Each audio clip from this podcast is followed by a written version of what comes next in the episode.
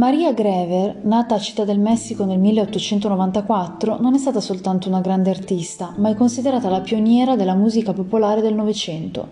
Il merito non è infatti solo delle sue composizioni di musiche da concerto o di colonne sonore per film e musical, ma delle oltre 800 canzoni popolari, specialmente di bolero, che hanno modificato per sempre la storia della musica messicana e non solo. I suoi brani musicali hanno raggiunto un successo internazionale, soprattutto grazie all'interpretazione di voci iconiche come Frank Sinatra, Arita Franklin, Placido Domingo e Ella Fitzgerald.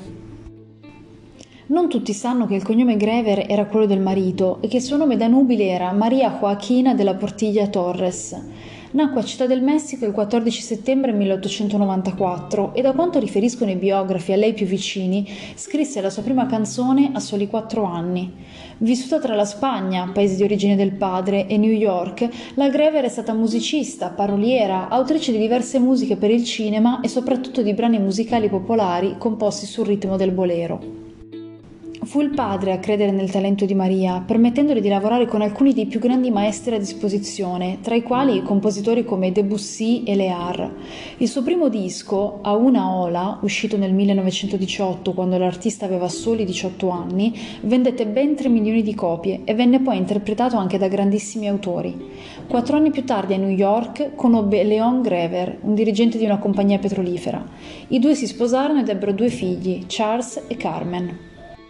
A partire dagli anni venti, Maria Grever ha lavorato alla produzione di colonne sonore per i film della Paramount e della 20th Century Fox.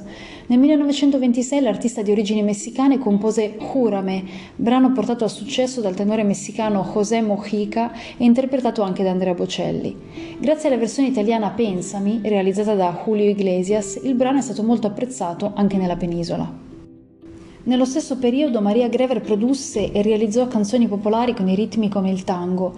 Questo mix affascinò il pubblico di tutta l'America e della Spagna. Per la canzone What a Difference a Day Makes vinse un Grammy nel 1959 grazie all'interpretazione della grandissima jazzista Dina Washington.